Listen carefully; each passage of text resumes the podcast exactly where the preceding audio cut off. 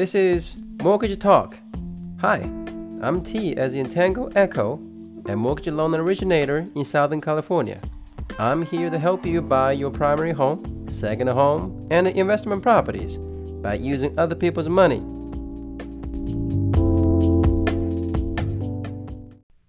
Welcome to another episode of Mortgage Talk.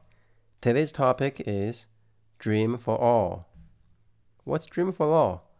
This is a new program from California Housing Finance Agency. Just a little bit of background. In 2021, Assembly Bill 140 authorized the California State Treasurer's Office to develop a framework for the California Dream for All program that makes homeownership more affordable to low and moderate income Californians. Just May last year, 2022, Senate President Pro Tem Tony Atkins proposed budget appropriation to fund the program.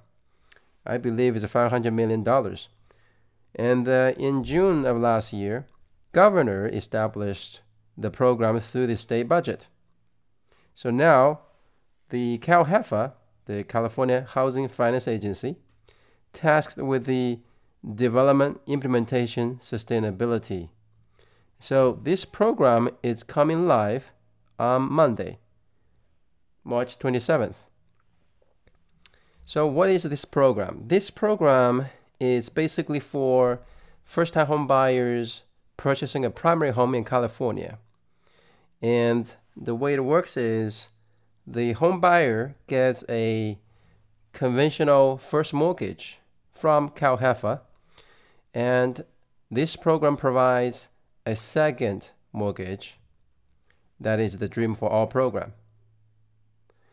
And this second mortgage can provide up to 20% of the purchase price or appraised value, whichever is lower. And this money can be used for down payment or closing costs. And there's some occupancy requirements, obviously. So all borrowers, not just the primary borrower, but all borrowers must occupy this property as a primary residence within 60 days of closing. And the term of this second loan matches the first loan up to 30 years. Well, typically the first loan that the home buyer is getting is 30 years. The payments on this second loan are deferred, meaning, well, is actually zero interest. It's also called a silent second. And this loan is due at a few of the possible scenarios. Typically, if you sell your home or you refinance your first mortgage, and this is due. But also it is due if you transfer the title, if you actually pay off the first loan, or if you pay off a subordinate loan principal balance. Let's say you're paying off the actual principal balance of this second loan, and then there will be also something due as well. Now, I'll get to that point in a second. Then, if you refinance the first loan, yes, that will make the second loan due. Or, somehow you get a notice of default. And once that's filed and recorded, and this becomes due as well. And this program is also called the Shared Appreciation Loan Program. There are some down payment assistance programs out there that might be equity sharing. That means they actually share the equity in the home. But this is actually just shared appreciation. It does not share the whole equity. So what does that mean? Well, if your home today is worth, let's say, $500,000, all right?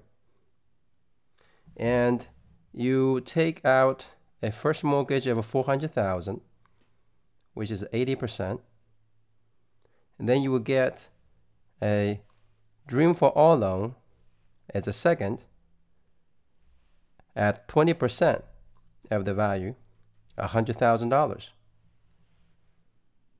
and then you sell this home 5 years later.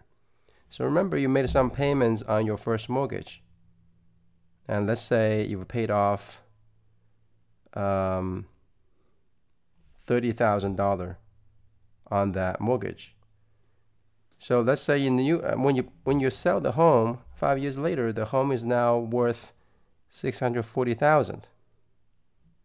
So the home has appreciated $140,000. That's basically the difference between $640,000 and $500,000, the original value when you purchased the home. Out of that $140,000 appreciation,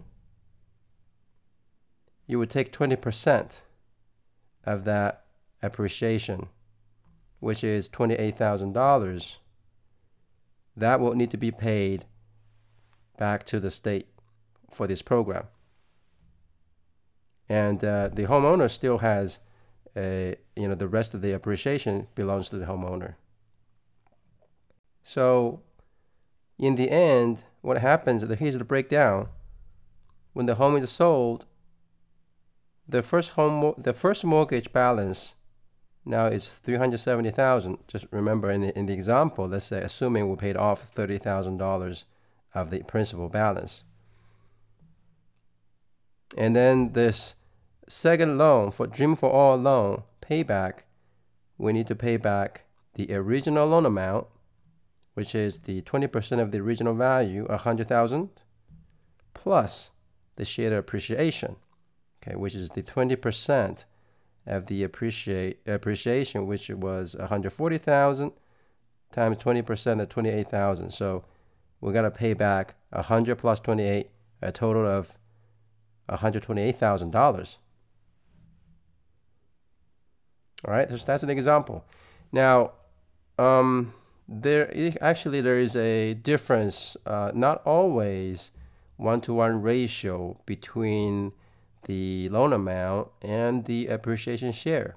So if the homeowner's income is above 80% of the area median income. Now, area median income is a number that's based on the Fannie Mae census tool. There is a tool on the Fannie Mae website where you can look up to find out their area median income is for a particular area. And so this goes by that area median income, or AMI. So if the home buyer's income is above 80% AMI, well, still under the CalHEFA program income limit, which is a county specific.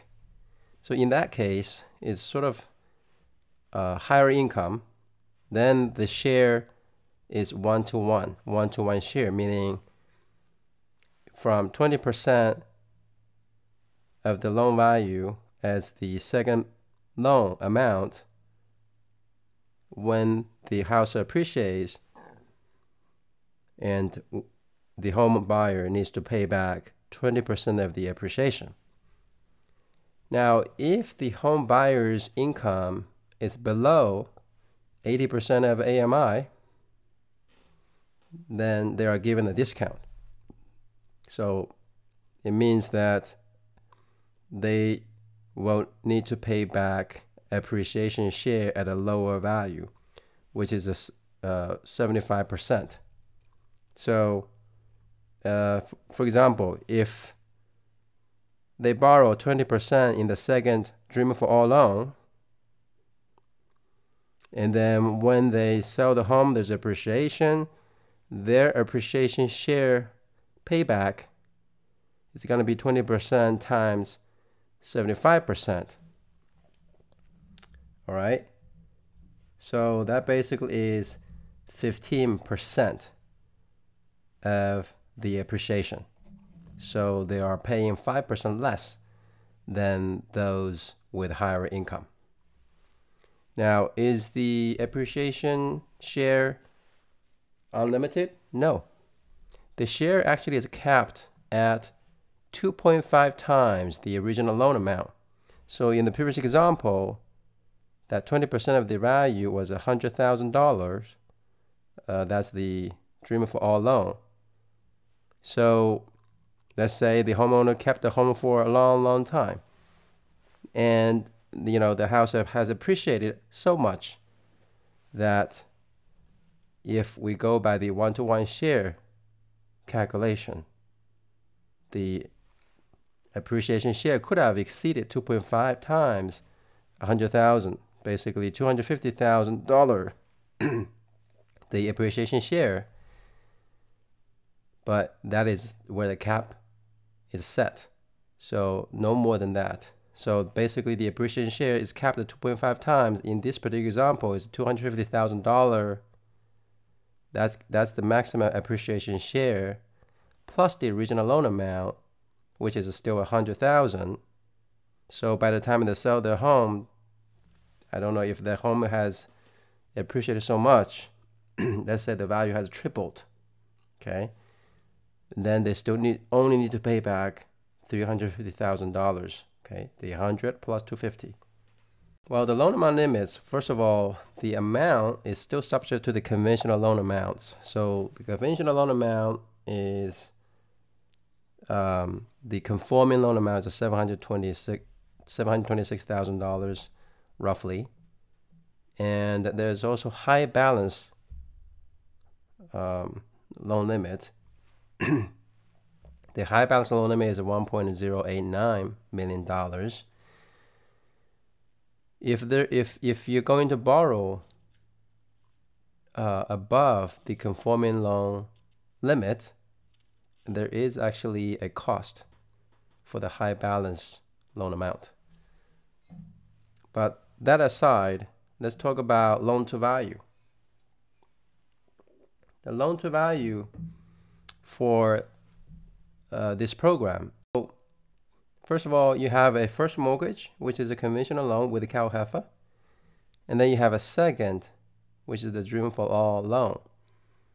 And the combined loan to value, these two loans combined, has to be between 70% and 105%. All right. So, which also means for your first mortgage, you can get 50% all the way up to 97%. Now, remember, 97% is the maximum for a conventional loan. So the minimum would be 50%, because if you do 50% of first mortgage, then you can get up to 20%, which is the maximum for the Dream for All loan. So these two together equals to 70%. So that's the minimum cumulative loan to value.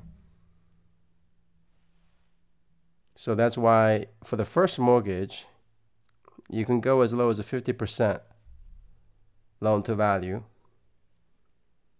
If you do get 50% loan to value, then you couple that with 20% Dream for All second. So if you're taking the maximum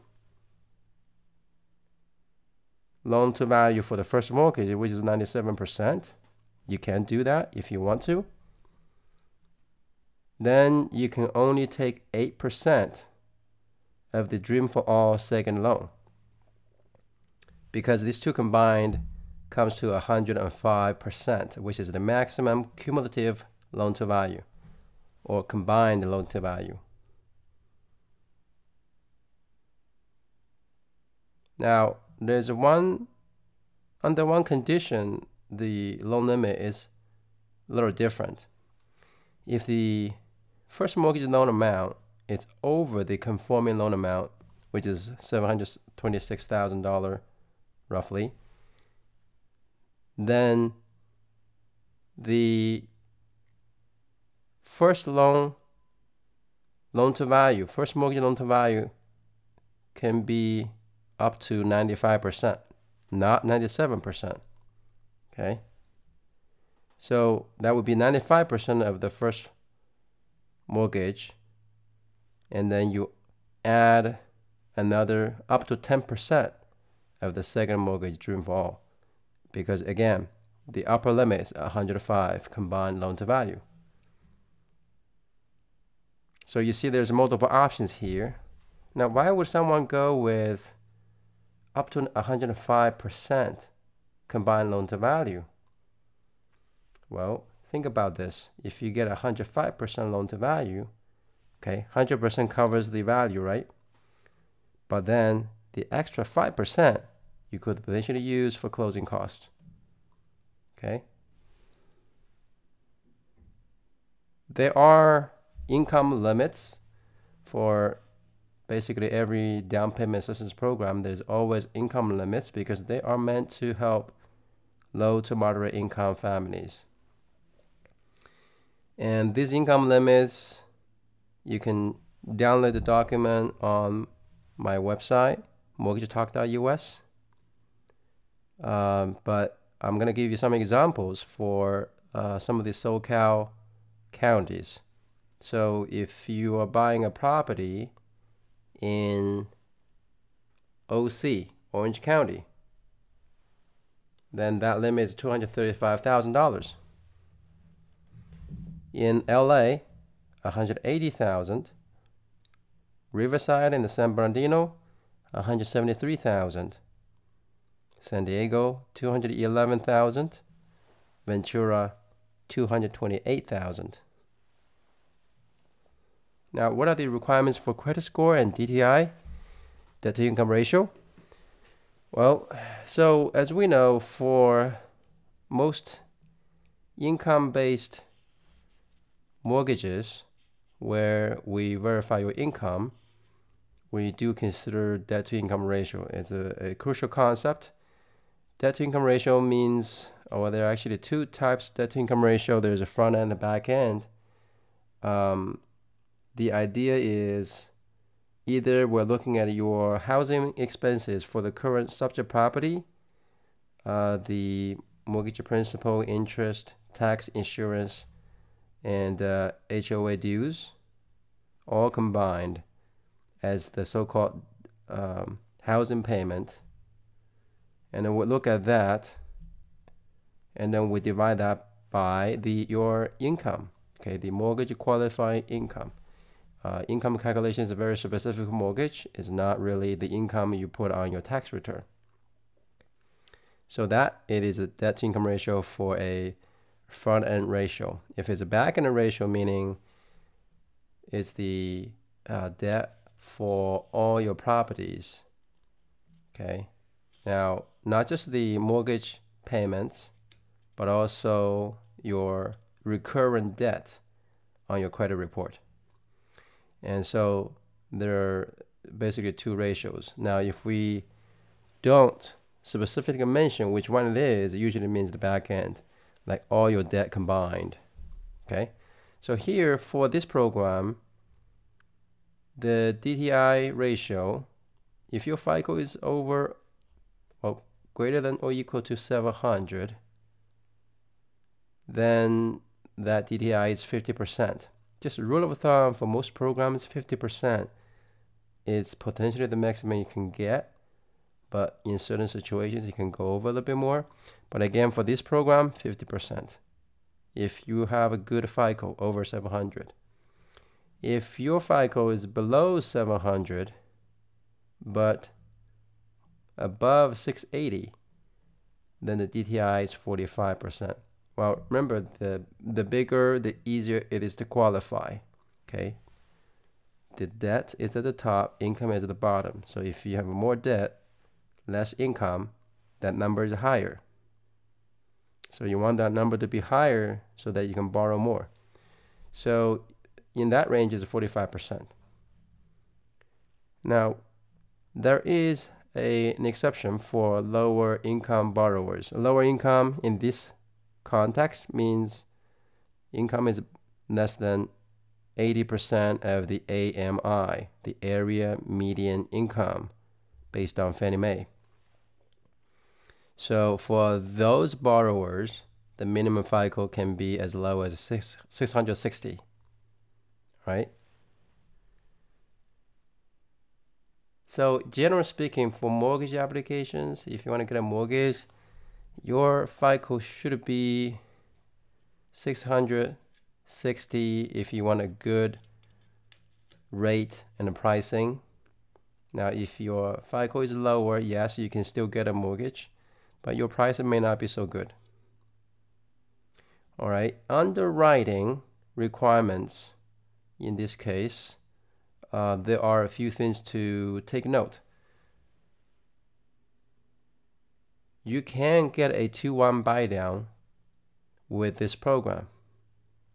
If you do use 2-1 buy down, 2-1 buy down means you're getting a temporary interest rate buy down for the first year and the second year of your loan. And first year, your interest rate is reduced by 2%.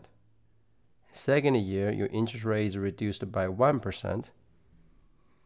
And then third year and onward, your interest rate becomes your note rate, the normal rate that you got the mortgage for. So the discount for the first year and the second year, that money has to come from somewhere. Typically, that would be an item to negotiate with the seller, and seller may be willing to pay for that. Now, if the seller is paying for the buy down, there are some limits for the amount of buy down credit they can pay for. So if the combined loan to value is greater than 90%, which is the most likely scenario if you're using this program, then it's limited to 3% of the loan amount. So you have to do some calculation, make sure that 2-1 buy down amount is basically the saving for the first year and the second year on that mortgage is not exceeding 3% of the loan amount. Which usually should not be a problem, but it's a good idea to double check. Now, if the combined loan to value is less than 90%, but over 75%, then that limit is 6%. So there's a higher limit if the combined loan to value is less. Okay, so that's kind of the 2-1 buy down feature. And also, there's another requirement. You got to get a 1-year home warranty. Now, typically, this is an item paid for by the seller. Not necessarily you may always get that, but just customarily, this is kind of a seller paid item, but 1-year home warranty. And what are the fees? This program, there's an extra $500 fee for the lender to process this program with the state, the California agency, and of course the regular lender fees still apply. So just compared to any other loan program, this is going to cost you $500 more. Not a big deal among the big grand scheme of things. What are the interest rates? Now, interest rates fluctuate. It could be daily, could be multiple times a day. But right now, as of now, when I checked, that rate is 6.125%. Not too bad. Low 60s is not too bad nowadays. And as I also mentioned, if you have a high balance first mortgage, meaning it's greater than $726,000 roughly, then you have to pay a high balance fee of 1.38% to 1.412% of the loan amount. This is a fee mandated by this program. Now, why is there a range? These two numbers depends on if the borrower's income is lower income or not, or if it is under 80% of AMI or above 80% of AMI. And remember, these programs are designed to help low to moderate income families. So if your income is lower, they give you a little more help. So the fee would be lower if the income is lower. Not only that, actually, the rate, potentially is actually reduced the rate if your income is lower. Let me actually just double check right now about that lower income. Okay, so right now the lower income rate is 6%. So it's 1/8% better than the higher income rate. And remember, there's one more benefit for the lower income family is the appreciation share. They get a 25% discount on the appreciation share. Okay, another thing to remember, actually the last thing to talk about, is the home buyer education. There is a required home buyer education class you have to take if you want to use this program. The typical cost for that education class is between $25 and $99 last time I checked. And this certification is valid for 1 year. So you can take a class at any of the HUD approved counseling agency. You can Google that to find out. Or there's a few other online websites that also offer those classes. And I will provide those links on the website at mortgagetalk.us.